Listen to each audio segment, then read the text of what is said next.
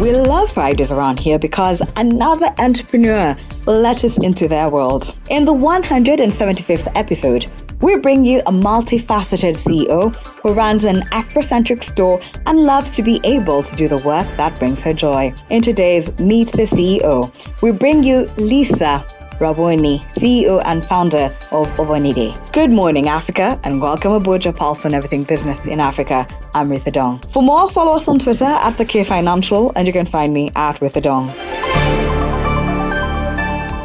Lisa Raboni is a multifaceted individual that prides herself on turning her passion into ideas that make money and grow into brands. In this episode, she talks about bringing Obonide to life, adding more brands under her wing, and the Africa expansion plan. Meet the CEO, Lisa Raboni.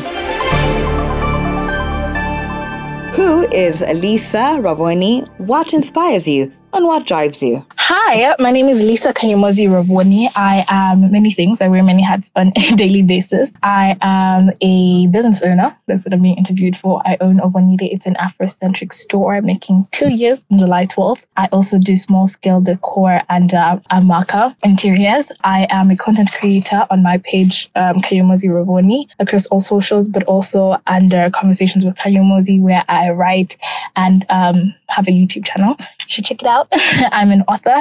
I published my first book last year, 2021.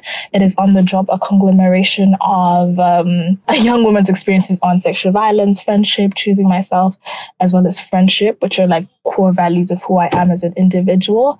I'm a media personality doing TV with Next Media.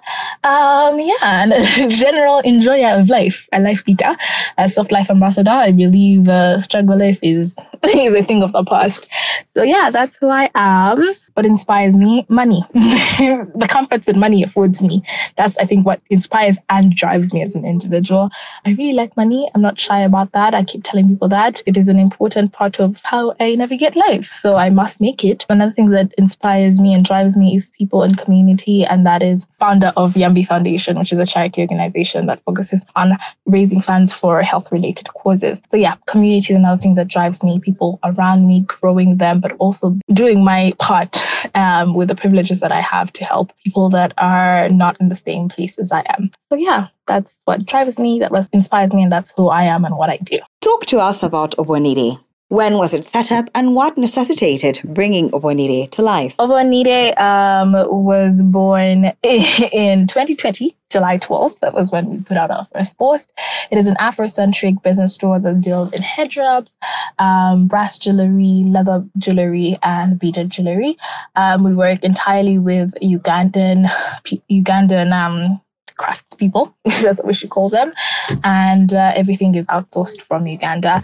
It was set up in 2020, right after the first lockdown. Um, I was at the time an independent contractor with a radio station, but I was only doing weekend radio, so I did not have a salary. And during the budget cuts, I sort of suffered. I suffered, literally. I also used to do gigs, writing gigs and editing gigs. And obviously, since there were no magazines going out because we're in COVID, um, um, my income was affected heavily. So I had small savings of 250 to 300,000 Uganda shillings.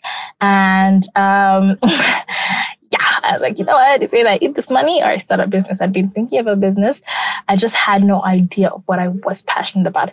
And at the time, I just kept remembering that my brand had grown into like the chick who's always wearing head wraps. And people would always ask me, what, where'd you get your header? Where'd you get your fabric? It would probably be somewhere in the house or an old scarf or something. I was like, you know what? How many stores are selling head wraps? There were literally, I don't think there were not any. There was one, but it ran out of business like way before COVID. So I was like, okay, there's market. It's a niche. Let's do it. Um, and then slowly by slowly, people started asking, "Oh, where'd you get the accessories to pair your head wraps with?" And I was like, "Okay, let's get unique designed um, Obonide jewelry." And then the bags were just, I needed bags. I kept looking for tote bags, and I couldn't find them. And I was like, "You run a business, find people and make money out of it." And that's how it happened. I wanted waist beads and anklets at some point, and I was like, mm, "If you wear them and people ask you about them, why don't you start selling them?" So that's how, you know Obonide happened. Walk us through the concept of Afrocentric accessories and why you chose such a niche pocket of accessories. Afrocentric accessories, again, because my style at the time spoke to head wraps, spoke to extravagant jewelry or unique pieces. And then also like how I think through is this a marketable piece? Then I just throw it into the business. That's literally how I walked into the dish.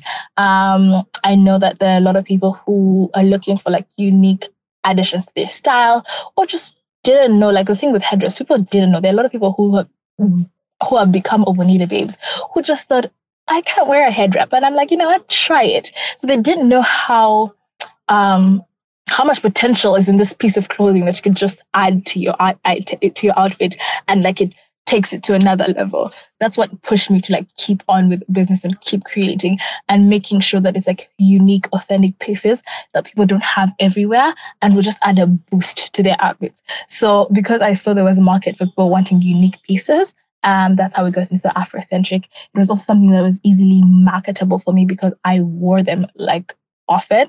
So it was easy for people to ask, oh, where's that from? And it would be my store and you'd have to purchase. So yeah, I think that's how the Afrocentric niche market came into being. And then the accessories are really based off by my stages in life. So Tandika, which is the first collection, means Kutandika in my in my language. Rutoro, which means to start. Javiza means to celebrate, which is my birthday collection, and so on and so forth. So everything is named about around different things that are important to me as an individual and different phases of my life. Because again, the business was and still is a passion project. COVID was an interesting time for persons in business. How did you sail through that period? And did you have to reformulate your business model? Obonide did not exist pre COVID. It's uh, literally a birth of COVID. So, if anything, I did not have the struggle of reformulating because I formulated based off of what was necessary for the market. So, I knew oh, everyone is starting a small business, everyone looking for extra income, right? Good. What is my niche? Obonide. What am I selling? Not just accessories, I'm selling you an experience, a lifestyle. That's what I'm selling. When you wear my brand, like you're wearing a brand, you're wearing Obonide. You can get head from everywhere, but is it Obonide? you get. So like it was very important with the way I branded, with the way I marketed, with the way I, the feeling, the packaging, from like the packaging, the small things to how you feel in the community that you grow around social media. So I also knew that we are big on social media right now, but also um, one thing that COVID brought forward was the need for an online community. So it was important for in my marketing strategy for that to be part of it. Like you're not just a babe in a hijab, you're an Obonide babe. So I think that would be the reformulation of my business model. So away from just selling and being affordable and giving good quality, it was also to add an extra element that made customers feel more than just customers, but part of a bigger family. What changes would you like to see in your industry? I think with the beauty brand, I just would like for us to go past the beauty industry, go past what they call the surface level of liking or understanding things. I wish we could, could be more intentional about internal things and who is the face and the, the brand ambassador. Like, do they really incorporate the values? Not necessarily just choosing based off diversity, but making sure that the individuals that are picked are very pertinent with the brand. But also, um, one thing I'd like for fashion to be more affordable and accessible to all people and also support young local artists and talent. That's what I would like to add into the beauty industry. Any challenges? I'm a social media business as per now, so the main challenges have been working in Uganda with the random social media shutdowns. Um, internet fees are crazy. Delivery is such a hectic thing, but now that there are more companies who are based on being a service delivery option for small businesses, I think that's sort of sorted. So yeah, those were the few challenges that I've faced.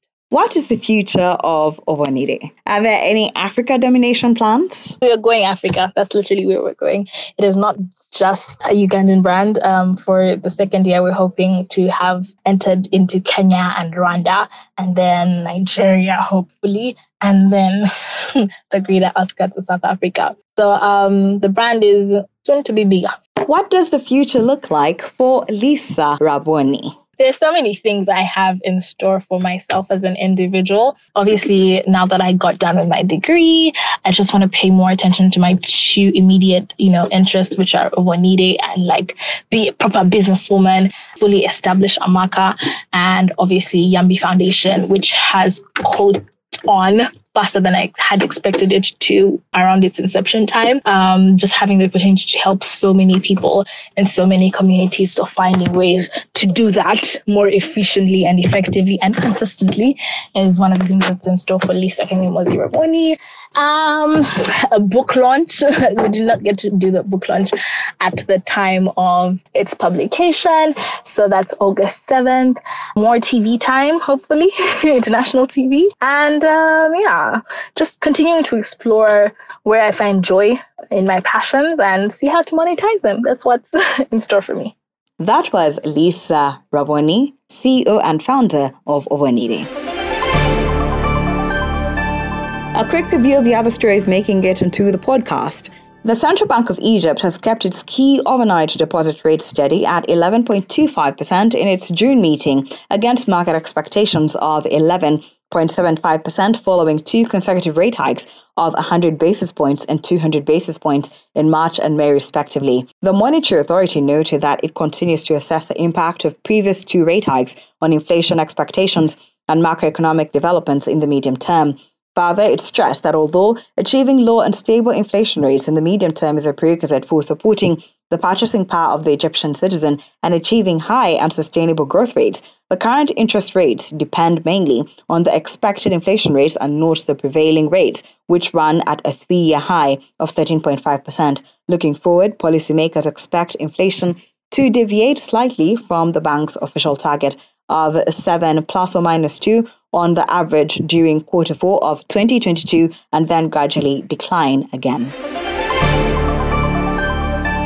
And a quick look at the markets. The Johannesburg Stock Exchange Index closed 0.6% down at 65,295, the lowest since October 2021, led by miners and retailers. Market sentiment remained fragile amid mounting worries about the risks of a global recession amid aggressive rate hikes by the Federal Reserve. South Africa's inflation for May also surprised to the upside on Wednesday, coming at 6.5%, its highest since January 2017, driven once again by food and fuel prices. Meanwhile, there are reports that protesters blocked roads leading to some power plants operated by South Africa's state owned utility Eskom following a breakdown in wage negotiations. The company is already struggling to meet electricity demand and was forced to implement controlled blackouts to keep the grid from a total collapse. Thank you for always waking up with us. Good Morning Africa is a product of the K Financial. If you have any suggestions or you want to check out more stories, visit our website. That is kfinancial.com. And don't forget to subscribe. You can also find us on all social media platforms at the K Financial. And you can find me at With the Dawn.